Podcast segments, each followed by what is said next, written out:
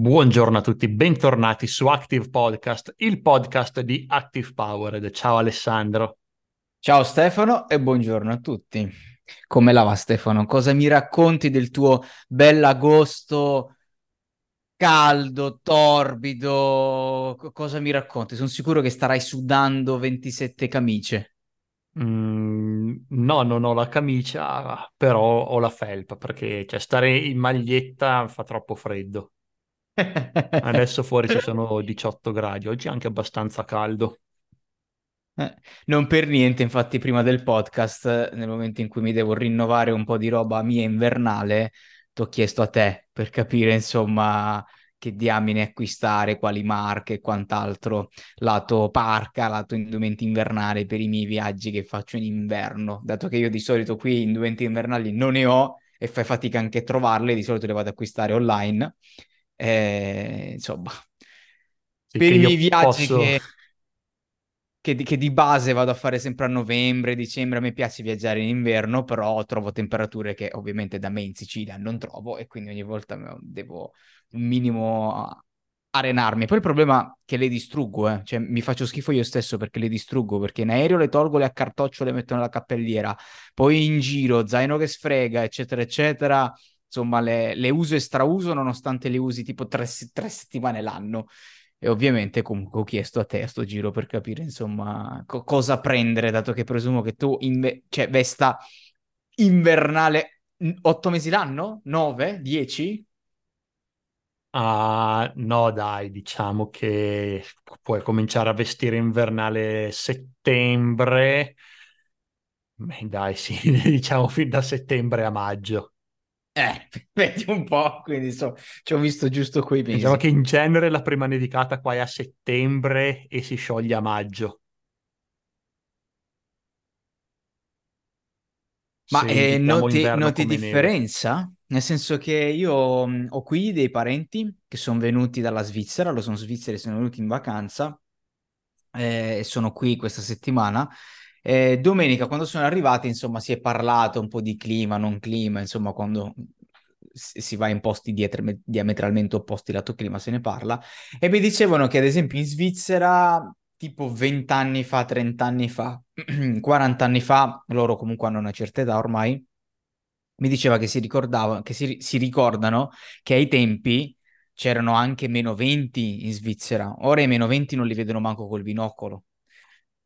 Te ovviamente non puoi saperlo tu, ma magari la tua, la tua compagna, eccetera, eccetera, che tipo di andamento c'è lì in Finlandia? Eh no, l'andamento è lo stesso. Anche, anche qua i picchi di temperature basse non, eh, cioè, sono, sono più rari. In, eh, è sempre più spesso che d'estate si arriva sopra i 25, che qua è sopra i 25, è, è rarissimo. Ehm, anche d'inverno non si arriva più con le, con le punte minime. L'inverno scorso in tutta la Finlandia non è mai sceso sotto i meno 40, che può sembrare pazzesco da dire, però qui c'è che non vada per tutto l'inverno in tutta la Lapponia sotto i meno 40 eh, è raro perché almeno una settimana quei meno 40, meno 45 di solito la fa fino a qualche decennio fa, poteva arrivare anche a meno 50 la temperatura, ma soprattutto quello che succede è che eh, ci sono delle giornate di caldo che eh, sono impressionanti d'inverno. Cioè in eh, giornate magari a dicembre, gennaio, che la temperatura arriva sopra i meno 5, per dire. Cioè, sembra di essere a Milano, quando invece dovrebbe fare quei meno 20, quindi è, è più che altro, non è come c'è adesso in Italia che c'è caldo costante sempre, quello che qui fa tanto la differenza è che, ehm, che è normale no? che qui la temperatura abbia molti più sbalzi che in Italia. In Italia è molto più costante la temperatura in una stagione, qua è normale che ci siano tanti sbalzi. Gli sbalzi tendono sia gli alti che i bassi tendono ad essere a una temperatura più alta, quindi non si arriva mai alle punte di freddo come una volta e si arriva a punte di caldo sia in estate che in inverno molto più alte. Vedremo dove andremo ad arrivare. Qui ogni anno invece in Sicilia si fa un discorso contrario, cioè sempre di innalzamento di temperature, ma si fa un discorso invece di picchi alti, non di picchi bassi. Quest'anno abbiamo toccato i 48 gradi ehm, ed è pazzesco perché giravo un video eh, di un'intervista in televisione degli anni, oddio, non mi ricordo se anni 70-80 dopoguerra, non mi ricordo. Comunque c'era un video dove intervistavano le persone in quella che era la giornata di picco di caldo in Sicilia, eh, registrata negli ultimi vent'anni e quant'altro la gente che si lamentava, la gente che dice sto sentendo troppo caldo, sto sentendo troppo caldo.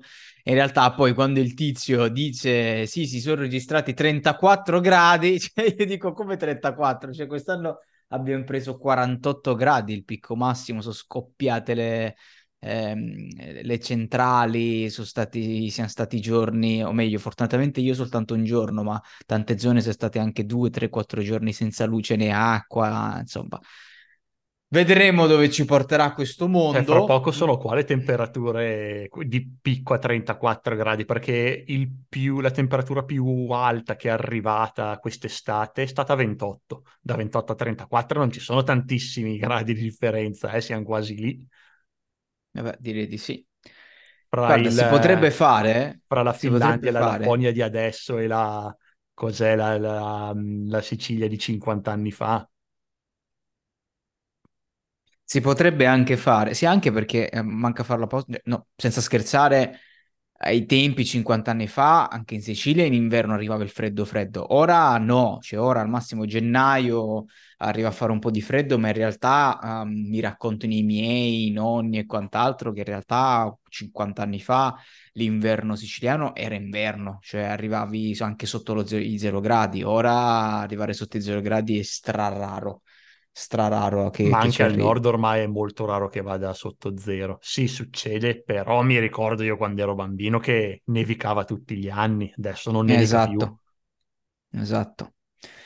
Vabbè, non è una puntata sul cambiamento climatico, ma è una puntata magari sul... Su, su, se, mi, cioè, se, mi, volessi ricollegare potremmo fare un sondaggio in lista per capire insomma il, nei, loro, nei, loro, luoghi dove abitano che tipologie di cambiamenti climatici ci sono stati negli ultimi 50 anni, ma al di là di questo, oggi parliamo, come avrete visto dal titolo, di sondaggi. Quindi parliamo del metodo Ask in realtà, quindi non ci stiamo inventando niente, ma stiamo parlando di un qualcosa che in Italia non è, o meno credo, che non sia tanto conosciuto soprattutto fra le aziende.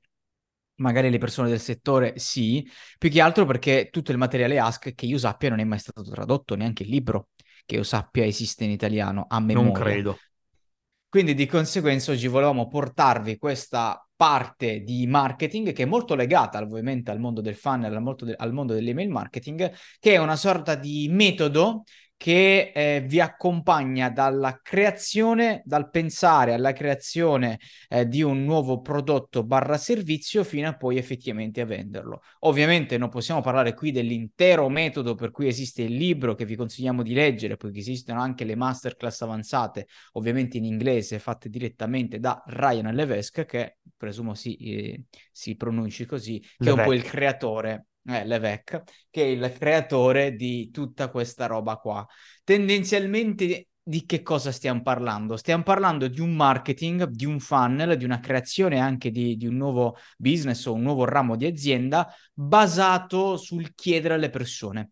L'imperativo è chiedere ed è pazzesco perché le aziende non lo fanno quasi mai. Sono tantissime le start-up eh, che falliscono, addirittura se non ricordo male o il primo o il secondo ehm, il secondo dei motivi del perché le startup falliscono, cioè la maggior parte delle startup fallisce, non mi ricordo se per prima o seconda posizione, perché manca una domanda di mercato, perché non c'è un product market fit, perché fondamentalmente tanti startupari, ma tante anche aziende si fanno le loro analisi, si fanno le loro cose chiusi in ufficio, non chiedono mai niente al cliente, non chiedono mai niente a nessuno e poi si ritrovano magari con uh, un'offerta che non, uh, non, prende, un'offerta che non attecchisce, dall'altra parte qualcuno che non voleva quello che avete proposto ma l'avrebbe voluto in maniera diversa. Invece tutto il metodo Ask, come dice anche la parola stessa, si basa sul chiedere. Quindi oggi infatti vedremo quattro step che sono un po' i quattro momenti in cui chiedere e come anche un minimo farlo al, um, al cliente o al potenziale cliente per fare cosa? Per capire cosa vogliono i clienti, quindi capire cosa potergli dare, che tipologia di prodotto e servizio poter creare e capire anche con quale linguaggio dobbiamo darglielo, capire con quale leva possiamo darglielo. Grazie anche all'utilizzo di Active Campaign, di tutto questo mondo qui, perché grazie ai sondaggi e grazie a tutto quello che vedremo, grazie a una segmentazione avanzata, riusciamo anche a comunicare in quanto più ad personam possibile per poter, insomma, ottenere i risultati che vogliamo ottenere. Te Stefano col metodo Ask so che ci sei molto amico, sei molto un utilizzatore frequente del metodo Ask. Utilizzatore frequente, grande fan del sistema. Io seguo questo metodo da prima che si chiamasse il metodo Ask. Sono stato il, il primis, fra i primissimi clienti in assoluto. Quando è uscito si parla di ah, 2014 se non sbaglio, una roba del genere. Cominciamo ad essere tanti anni e l'ho sempre seguito perché fra tutti i corsi di marketing online, diciamo che ho seguito e che ho applicato, il metodo ASCII è quello che di gran lunga mi ha portato i risultati migliori. Ora, non dico che ne ho seguiti tanti di questi corsi, io sono uno che è molto più per fare pratica, per sperimentare più che leggere corsi, quindi non ne ho usati tantissimi, però fra tutto, tutti quelli che ho usato Ask di sicuro è quello che ha portato a risultati migliori, perché è una semplificazione. Semplificazione non è la, una parola giusta, è una, mm, una, messa in pratica del concetto fondamentale del, dell'interagire con il proprio audience, perché è molto molto importante fare ricerche di mercato, chiedere alle persone um, qual è, il, qual è il loro problema e utilizzare il dialogo con le persone come leva per migliorare il prodotto e per creare il prodotto. Il metodo Ask si basa su, su questo, sul partire dal proprio cliente ideale ed estrarre dai clienti le caratteristiche e i benefici che deve avere il mio prodotto. E, e oltre a questo ci mette intorno un bel, una spennellata di, di marketing presa appunto dalla, um, da quello che dicono le persone, per cui mi piace molto, segue un principio di marketing molto molto importante e i risultati sono, sono chiari, insomma, per questo mi piace molto. È dal 2004 che lo utilizzo questo sistema e ancora adesso continuo a utilizzarlo. Come parte questo metodo Ask? Quindi parte da quello che è il, um, deep dive, quindi tendenzialmente chiamiamolo approfondimento eh, in maniera un po' più italianizzata, cioè insomma possiamo anche definirlo così Stefano oppure mi, mi, mi stai castigando? Mm, no, va bene, va bene, sì. Uh, di base che significa? Prima ancora di creare il funnel, prima ancora di creare il marketing, prima ancora di creare un nuovo prodotto e servizio, cosa andiamo a fare? Andiamo a capire cosa vuole il mercato, che può essere un mercato che tendenzialmente non è nostro, quindi andarlo a cercare con uh, advertising e quant'altro, oppure partendo da una lista se abbiamo già un'azienda, se abbiamo già un, un qualcosa di nostro. Che significa? Uh, significa fare un deep dive survey, appunto, il primo survey, il primo sondaggio. Tendenzialmente quattro domande già possono tranquillamente bastare per andare a fare un deep dive survey e tendenzialmente come viene strutturato. Ci sono dei capisaldi per andare a fare questo, questo survey. Il, la prima domanda dovrebbe essere la domanda chiave per andare a estrapolare quello che è il maggior problema, la difficoltà più grande del tuo cliente. Questo perché, come spiega Ryan Levesque, se si, appunto si, si nomina così, eh, le persone sono bravissime a dirti quello che non vogliono, quello che eh, non vogliono più avere, la difficoltà che stanno avendo, sono bravi, bravissime a lamentarsi fondamentalmente, ma non sono altrettanto bravi a dirti cosa effettivamente vogliono, ok? Di conseguenza, poi quello sarà compito nostro, andando ad estrapolare i dati, capire cosa condirgli per risolvergli quel problema e quelle lamentele. Di conseguenza, nel deep dive Sarvi è importante non andargli a chiedere tendenzialmente cosa vuoi, cosa non vuoi e quant'altro, ma andargli a chiedere la domanda chiave che è la difficoltà, qual è quel maggior problema, qual è quella cosa che ti sta facendo soffrire, qual è la, la, la tua challenge più importante che stai facendo per due punti mercato, quindi qual è la difficoltà più grande che hai quando scrivi copy, eh, qual è la difficoltà più grande che hai quando imposti una campagna di advertising, cose di questo tipo. Quindi sul vostro mercato, sul vostro mondo andare a identificare questa domanda chiave. Poi ci mettete un paio di domande o più in realtà di risposta multipla a facile risposta che può essere appunto di segmentazione piuttosto che possono essere domande che vanno a, a, a chiedere qualche informazione in più ma devono essere risposta multipla così così che le persone possano eh, avanzare velocemente nel, nel questionario. Già due bastano, volendo, e poi si finisce con una domanda sul possibile prodotto servizio, sempre a scelta multipla, ed è praticamente una sorta di eh, inizio per capire se tra le vostre proposte quello che avevate pensato inizialmente eh, può esserci o meno un, un riscontro. Quindi, ad esempio, sulle campagne di advertising, magari Uh, mettiamo caso che Active Powered sia un'azienda che fa advertising, ok? Nell'ultima domanda potremmo andare a scrivere se Active Powered stesse lavorando a un nuovo servizio legato all'advertising, quale di queste um, ti piacerebbe usufruire? Di quale di queste ti piacerebbe usufruire o ti piacerebbe utilizzare? Due punti, andate a fare un bullet point a risposta singola o multipla per andare a capire insomma di quali servizi avevate pensato eh, magari se c'è qualcuno che dall'altra parte ve ne indica qualcuno oppure tranquillamente può dirvi nessuno di questi e quindi avete completamente sbagliato tutto, ma è giusto saperlo all'inizio per poi analizzare le domande che escono soprattutto dalla domanda chiave per estrapolare quello che può essere appunto il prodotto o servizio. Questo è il primissimo step che potete poi andare a sponsorizzare nelle vostre ads oppure andare a mandarlo nella vostra lista se ne avete una di capiente. Stefano, cosa mi sai dire a riguardo in più? Mm, mi cogli impreparato, stai andando avanti benissimo per conto tuo. Per il momento non ho nulla da aggiungere. Allora, nel caso mi, mi, interrompi. Nel caso ti interrompo. Eh, una volta fatto questo, ovviamente eh, il metodo Ask poi continua, ma voi nel mezzo dovete andare ad analizzare tutti i risultati per tirar fuori il vostro prodotto e servizio. Sulla base di tutte quelle che sono le risposte dovreste tirar su il vostro prodotto barra servizio, dovreste tirar su ehm, la landing page dove vende appunto quello che deve vendere e poi dovreste tirar su il secondo survey, quindi arriviamo al secondo dei quattro survey che è il metodo Ask consiglia. Il secondo survey è eh, Micro Commitment Survey.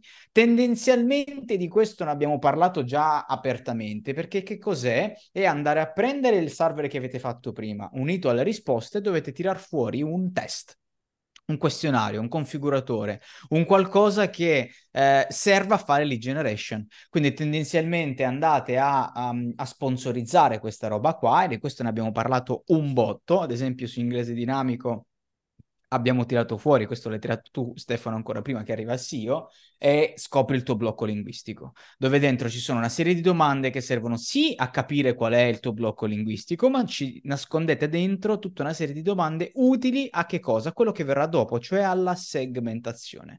Perché grazie a questo survey iniziali, di questo ne abbiamo parlato già in altri podcast, quando voi andate a fare un eh, opt-in tramite test, tramite quiz, tramite configuratore e ci nascondete dentro domande di segmentazione, eh, ad esempio su, sul test di inglese dinamico ci abbiamo messo dentro hai frequentato meno la scuola, eh, hai più difficoltà nel parlato piuttosto che, ehm, piuttosto che nella grammatica e quant'altro. Sono domande che non ci servono andare a, di- a capire eh, effettivamente qual è il blocco linguistico, ma sono domande che comunque poi ti aiuteranno a fare che cosa?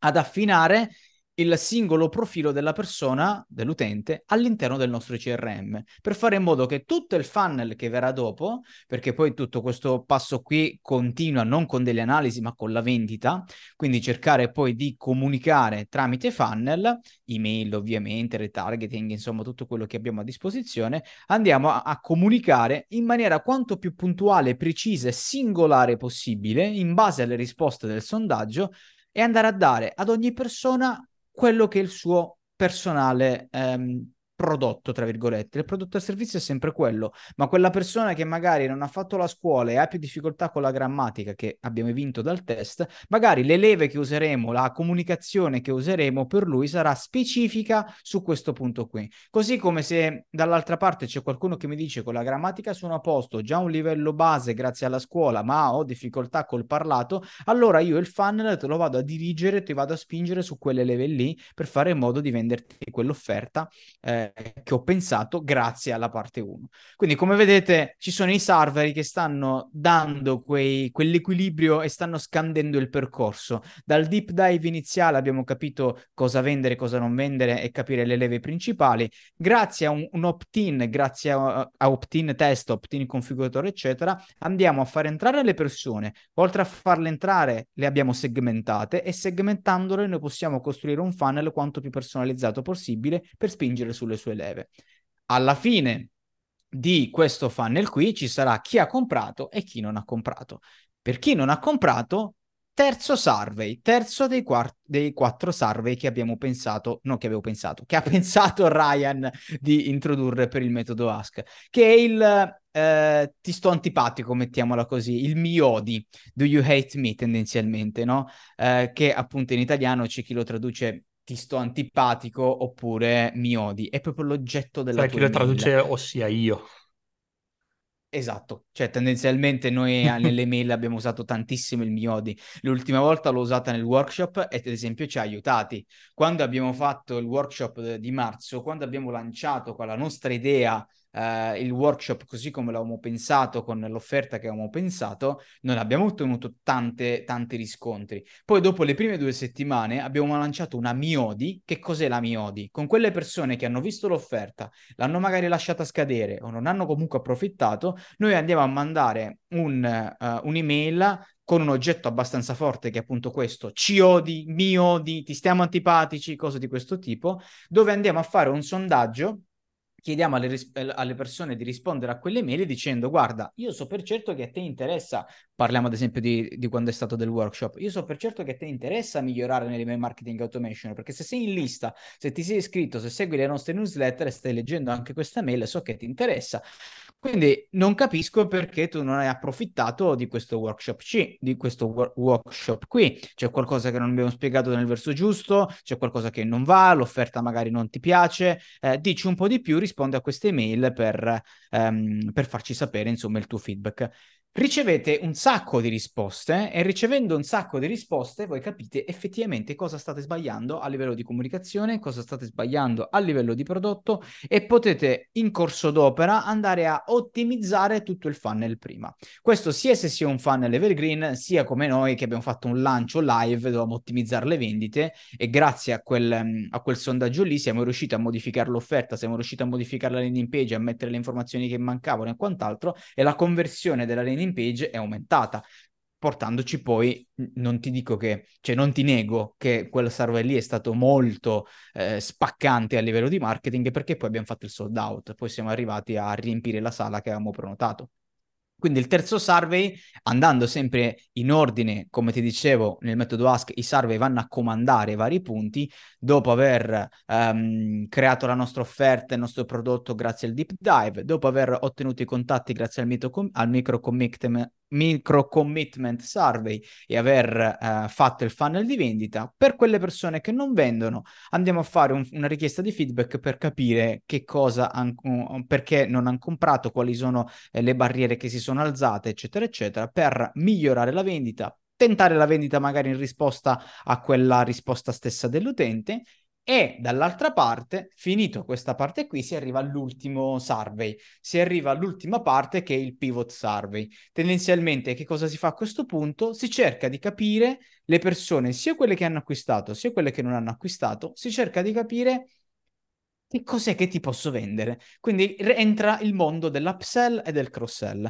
Tendenzialmente possiamo farlo tramite sondaggio e vi sarà sicuramente magari capitato, se frequentate questi lidi qua, di leggere l'oggetto aiutaci ad aiutarti. È quel classico sondaggio che le aziende, i marketer mandano, dove cerchiamo di capire meglio tu chi sei, chi non sei, quali sono le tue difficoltà maggiori e quant'altro, perché se noi abbiamo un portfolio di prodotti, un portfolio di servizi dedicato magari a target diversi o un momento di vita diversa del del, del, cliente, noi grazie a questo survey non andiamo a spammare cross-sell e upsell a caso, come tante aziende fanno, che quindi spammano cross-sell e upsell a caso, danneggiando le statistiche dell'email marketing, perché le persone magari se iniziano a vedere un funnel di un prodotto che non gli interessa niente, vanno a finire che non leggono più niente.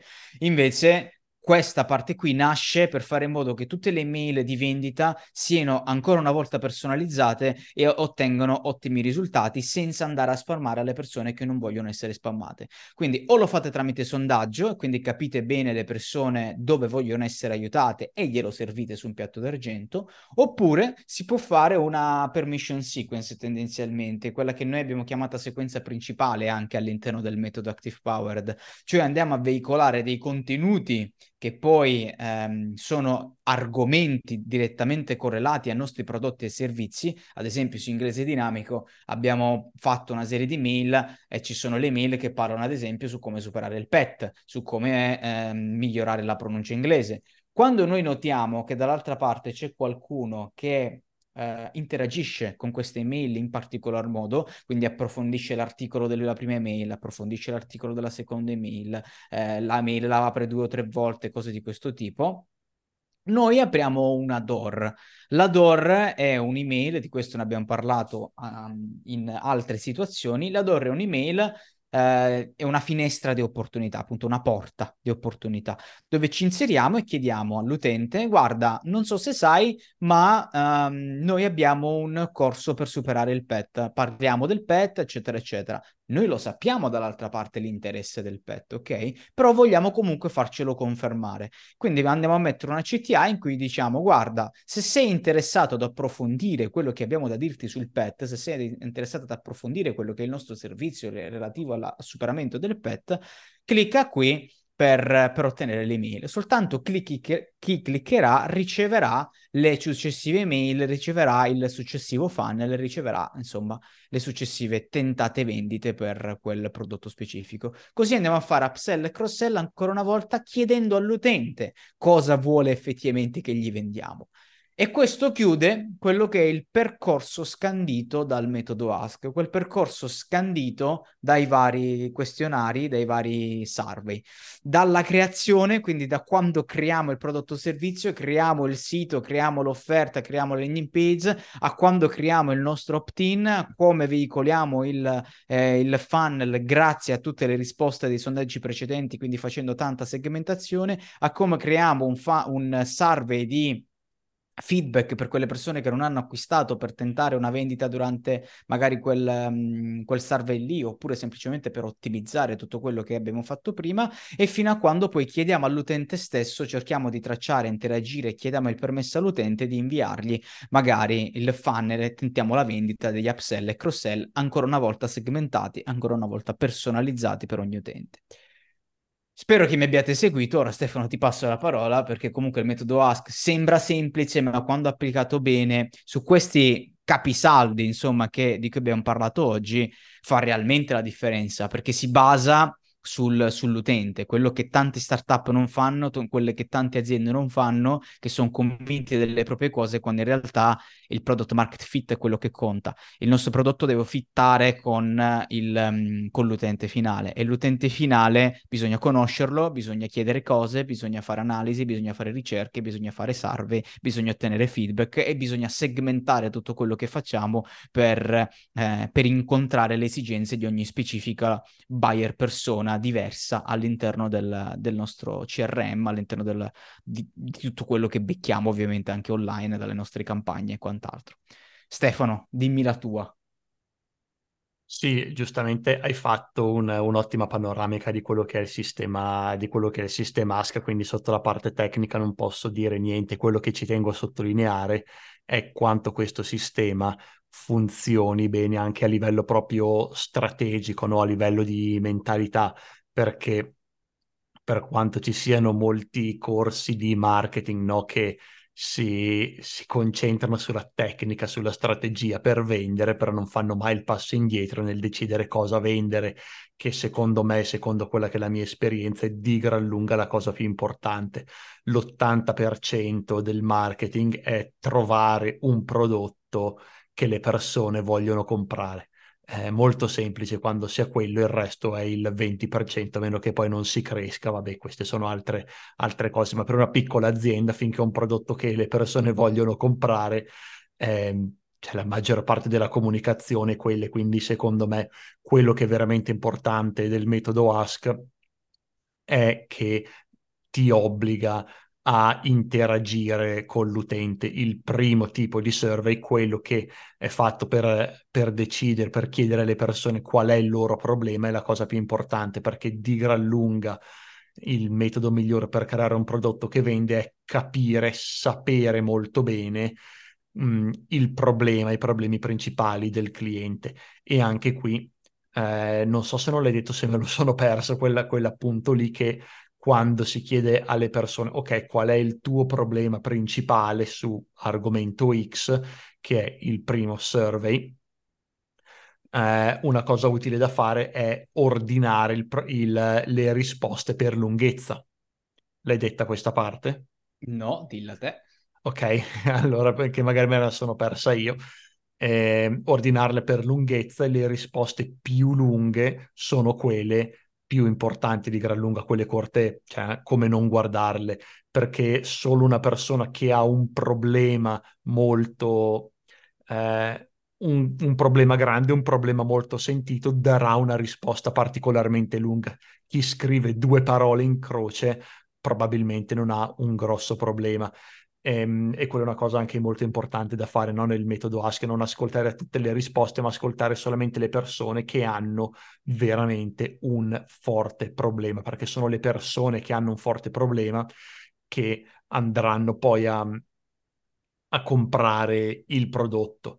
Eh, e quindi avere questo tipo di product market fit è fondamentale per avere un lancio di successo. E l'esempio che hai fatto te Alessandro sul nostro evento live è un, è un ottimo esempio.